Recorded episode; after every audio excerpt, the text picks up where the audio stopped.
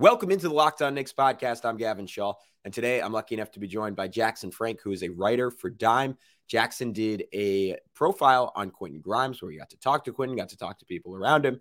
Um, so we dive into what the writing process was like and how Quentin became the player he is today. All that and more right now on Locked On Knicks. You are Locked On Knicks, your daily New York Knicks podcast, part of the Locked On Podcast Network.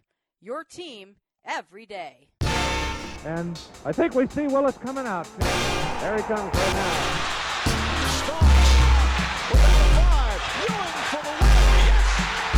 Puck left, now fires it. And he's good! And he's fouled! It's out! And he is fouled! Anthony for three.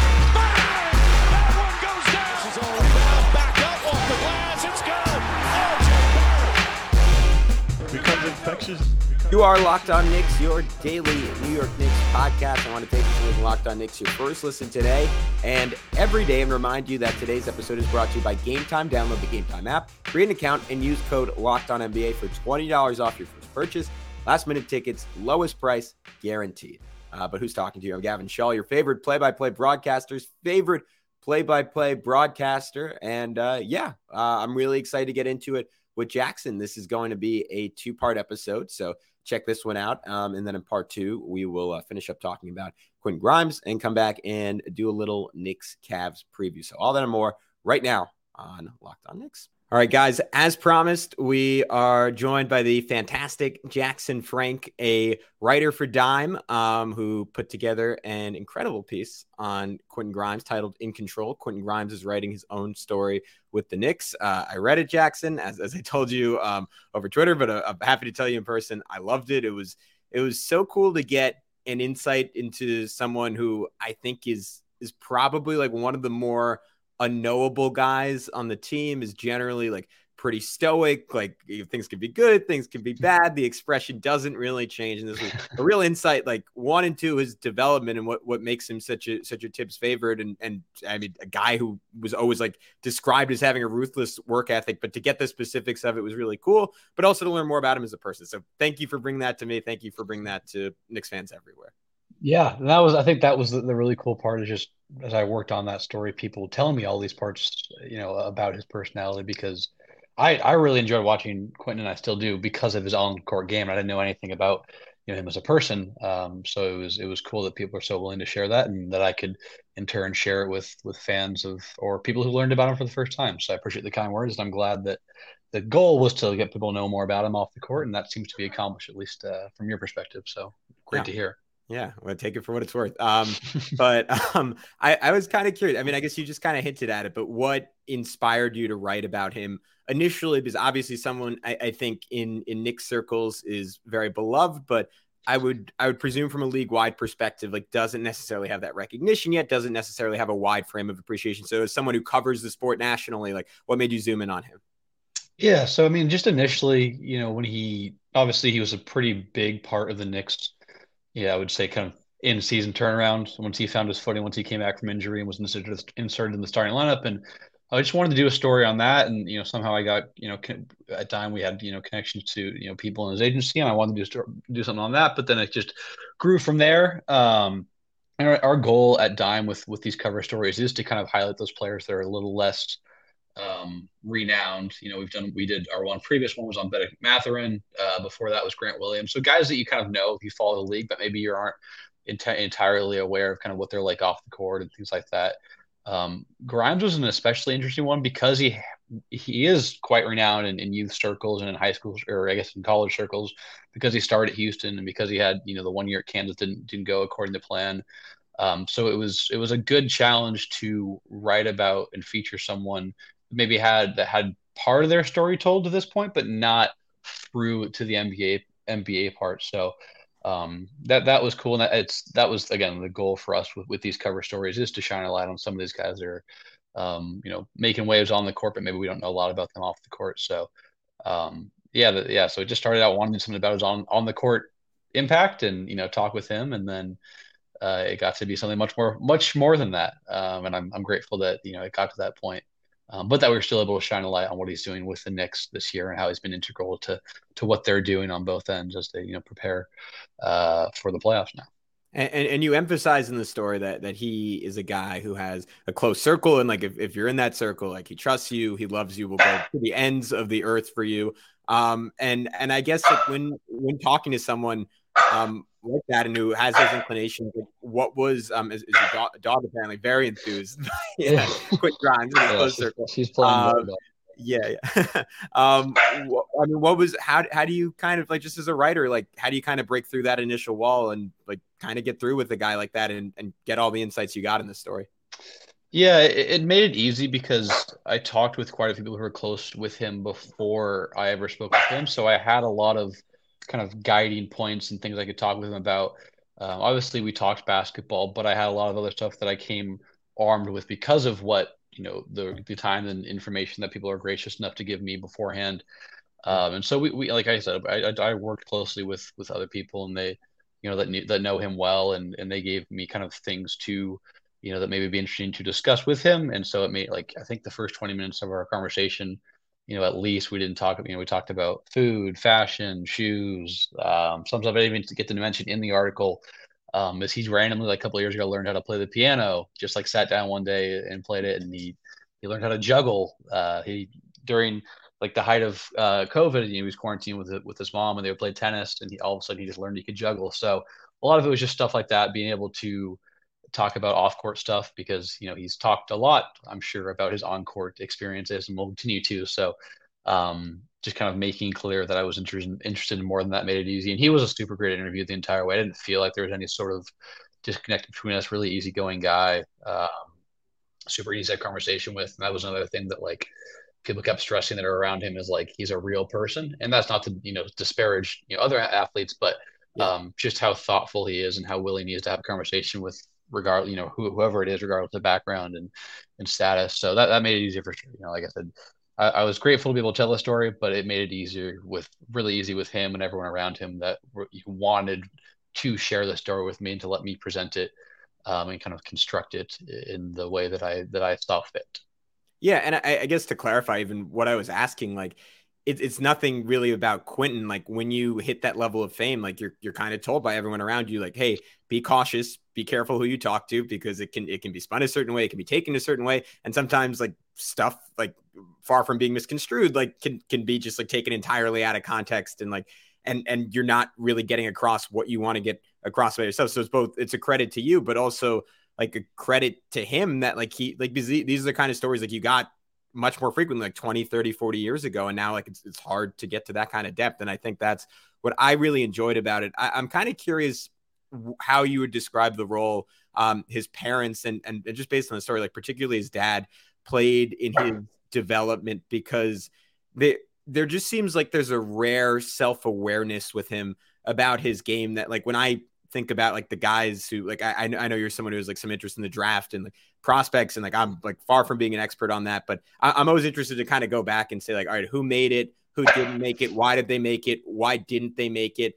and a lot of times I think like obviously capacity and like athleticism like all play a significant role, and if you if you don't have certain like physical skills, it's not going to matter, but it always does kind of circle back to self awareness and saying like, all right, like we're talking about a guy who was a five star guard in high school, like top ten player, like one of the highest ranked point guards, combo guards, depending on the service in the country, and he's going to the University of Houston after transferring from Kansas. And you're talking about like, yeah, he was focused on screen navigation, he was focused on rebounding, he was focused on having elite conditioning, and like to me that circles back um, again, based on the story, like to stuff that his parents kind of instilled in him.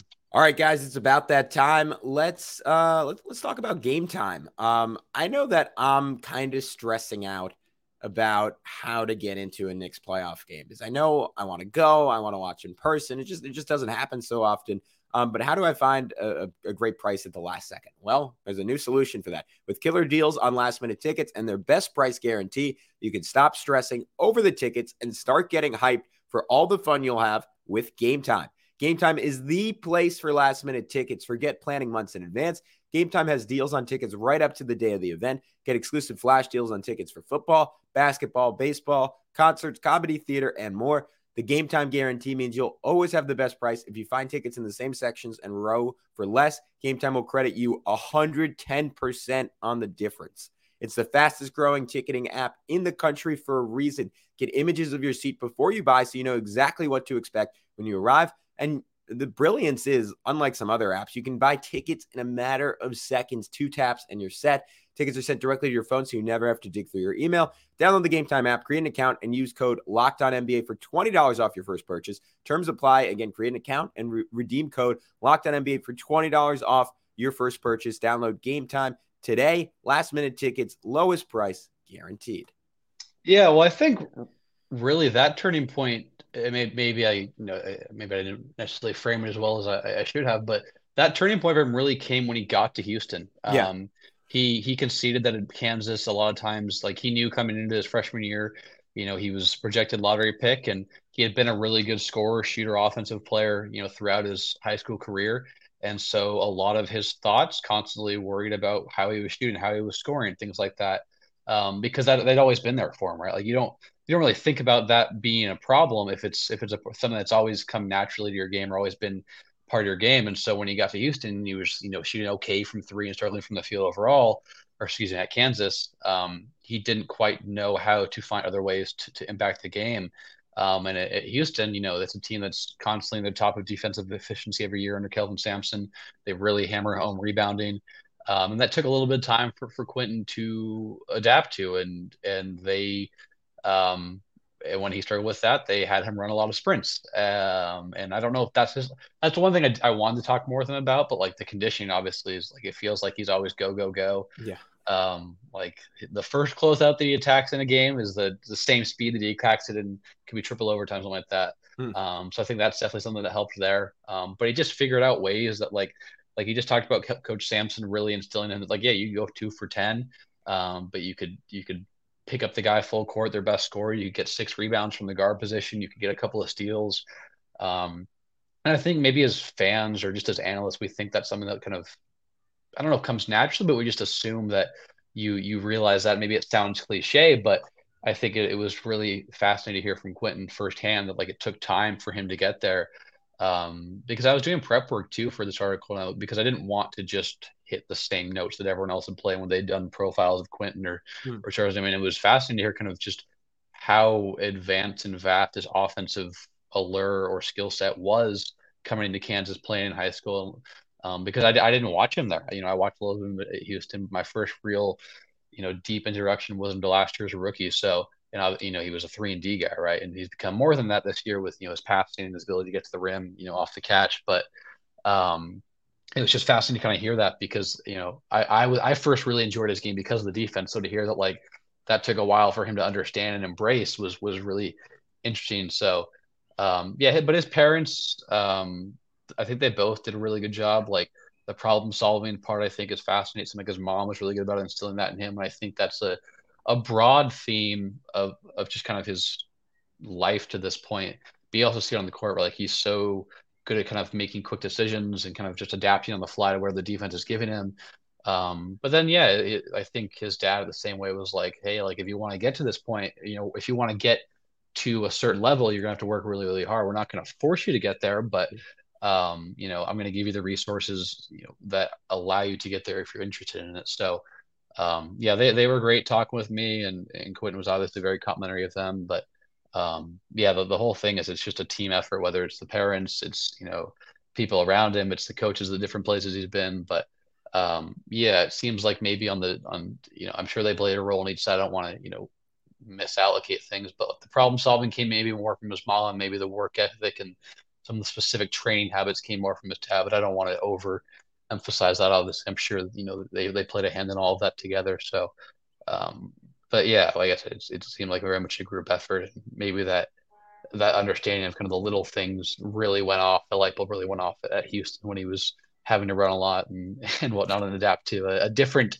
um, style of of program because obviously Kansas and Houston are well accomplished, especially for the last you know six, seven, eight years. Um, Kansas has the deeper history, um, but two really good programs. But it's fascinating to kind of hear of the the adjustment that it took um, going from one esteem program to the next. Just in terms of, um, I guess what I was trying to get at earlier in terms of his self awareness. Um, you, you, talked about him raising his release when he was younger, and, and this was something we we also talked about uh, Scott Chasen when he came on the podcast over summer. Guy who covered him at Kansas and his dad kind of looked and said like, "Hey, if you really want to make it on high level, like you're not you're not looking like you're going to be like six eight six nine. Like he, he, ended up being six foot five. Like the what could really separate you, and and we, we we've seen it particularly the last 10 12 games or so is um is a high release and and he kind of fired back quentin fired back and he's like hey steph curry doesn't have a high release and, you know when you're when you're playing in, in middle school and you're probably scoring 40 points a game you get to say that because you're the Steph Curry of middle school, right? he's, he's probably bombing 30 footers and he's like, Are you kidding me? Like, like, like no one's stopping this. And like his dad had the foresight to say, like, yeah, not now, but like maybe in college and definitely in the NBA, like there are gonna be shots you can't get off if your release isn't over your head.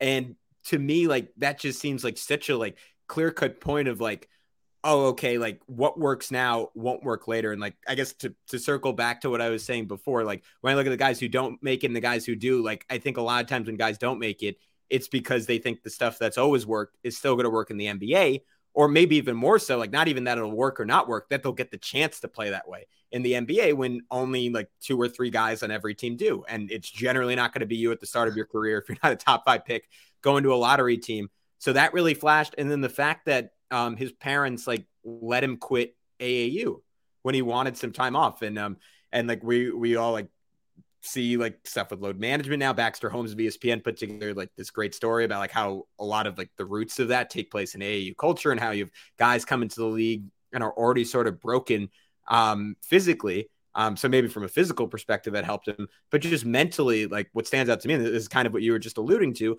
was like at a very young age, they kind of like, all right, like you are going to get to where you want. Like, we're not going to drive you there. We're not going to force you there. If you want to be this good, you can. And it seems to have like developed this thing in his head that it's like, all right, like I actually do want that. And like in turn, like all the work that he's put in to get to this point probably isn't like work to him. It's just what he wants to be doing. Yeah, absolutely. Um, the the release point story was was fascinating. It was really cool to hear his, his dad share that. Um, and they, they, they were they were great about sharing anecdotes in general, kind of just development about him, you know, from a young age, you know, whether it was on the court or just you know as, as a person. But uh, yeah, and I, I think you know I think what stands out to in Quentin's game a lot is like there's not really a a spot up three he won't take, like that he's not confident to take because he knows that nobody's going to block it. I mean, unless like you know an Evan Mobley or a Jaren Jackson or a Giannis closes out on him maybe, but like the guys that are guarding particularly in closing out, he's not he's not bashful at all.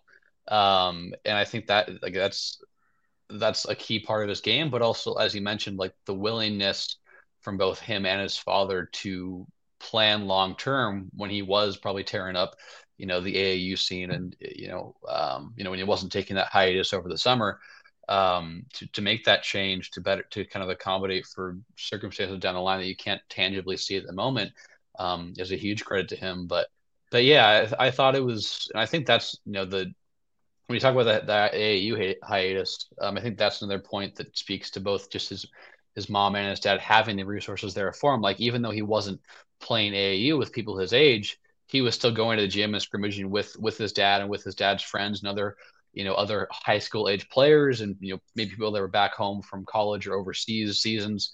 Um, so he's still getting a lot of work in, but it was mostly just him playing basketball, right, rather than being you know, dragging himself through these different AAU tournaments every weekend and and kind of exhausting you know himself. And so uh, once he came back from that, he just kind of realized that he still really enjoyed this and kind of how he had to get to that next point. So um, yeah, I think those are two great anecdotes that speak to just the the the way that his parents helped him get to this point, how they still help him get to you know wherever he's going to get, you know, throughout his NBA career and, and his life as a whole. So uh, yeah, I really like those anecdotes, and I think you know it, it, was cool. I really like the part, especially when when his mom Tanya said that people like parents came up to him at came up to them or her specifically at the end of the AAU season, um, and were like, "We wish we would have been able to do what you did for Quentin," um, and, and, clearly it worked out. Um, and I think that's that's something I, I can't even imagine that like to, to like the, the just to be able to, to, take that step back and listen to your kid, even though he is really good and know, yeah. you know, and to have it work out. So yeah, I really like those anecdotes too, and I'm glad they they resonated. And I also wanted to take a second to tell you guys about prize picks. I think um, Saturday night when the Knicks play the Cavs in game one, I am going to take uh, Immanuel Quickley over 16 and a half points. I'm going to take Jalen Brunson over five and a half assists. And I'm taking, uh, yeah, that's right. He's going to be back healthy. Julius Randle um, over eight and a half rebounds. So, how does it work? All you have to do is pick two to six players, and they go score more or less than their prize pick projection. You can win up to 25 times your money on any entry. And it's there's no competing against other people, just you versus the projections available. Prize picks offers projections on any sport you could watch. That includes the NBA, NFL, MLB, NHL, PGA, college football, men's college basketball, women's college basketball, disc golf, Euro basketball, cricket, and somehow more. Entries can be made in 60 seconds or less. It's that easy and they offer safe and fast withdrawals. So download the Prize Picks app or go to prizepicks.com to sign up and play daily fantasy sports. First time users can receive a 100% instant deposit match up to $100 with promo code locked on. If you deposit $100, Prize Picks will give you $100. If you deposit $50, Prize Picks will give you $50. So don't forget to enter promo code locked on at sign up for an instant deposit match up to $100. Yeah, and I, I hope I mean I hope it's an article that like parents of current like middle school and high school age kids really i mean seriously because it really it's like it, it is kind of an epidemic. I mean, the the number of games that are, are put on younger kids' bodies, like at this point, like, and it's just weekend after weekend after weekend, week after week after week. And, and you hear coaches at the high school level like emphasize the importance of playing multiple sports all the times, but like sometimes it's not it's not an AAU coach making that point. So I think this is um I, I guess whatever whatever the reverse of a cautionary tale is, this is a success story of, of, of why you can do that. But I, I'm also curious what you've made now of his development at the NBA level because last year like came in um, like flashed right away as a shooter had i think it was like it was right around christmas had that 27 point game where he sort of announced the world like hey i'm here and like it's like wow the Knicks nailed the 25th pick again. Like everyone had sky high expectations for him to come into the year. Then you were a little panicky because you keep hearing like foot injury he's supposed to be back in a day he's supposed to be back in two days he's supposed to be back in three days it goes on and on and on eventually misses the first 10 or so games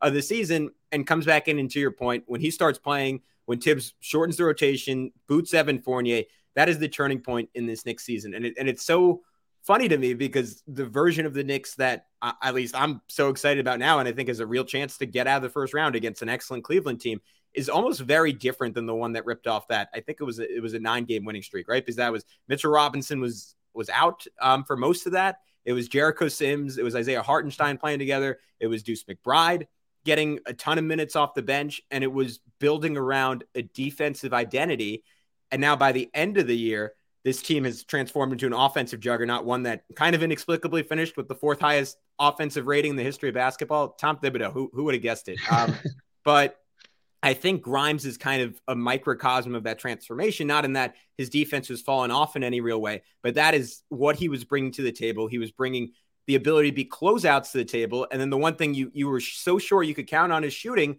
was a little bit dicey, right? It was really good that first month he was back. And then pretty much um, from like the first 10 games of the season until the All Star break, about a 40 game stretch, he's right around 32, 33% from three for about half the season, which like kind of gets you thinking, like, all right, the jumper, it still looks beautiful. Like it still looks like it should go in every time. Um, but at times, like he got a little reticent, started passing up some shots, and then post All Star break, it's it's a total transformation, right? 22 games, 45% from three, seven attempts per game and he's incorporating the driving and he's incorporating the defense. And it's very similar to what we've seen from Immanuel Quickley this year. And, and, and you could speak on this from a, a, broader perspective around the league. But what you see with so many young guys, right, where, where it's not linear, it comes in fits and spurts. But then when it all starts clicking, it, it it's, it's a beautiful thing.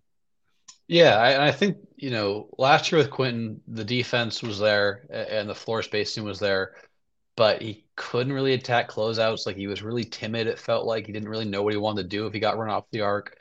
Um, he couldn't finish for crap. Really, I think he.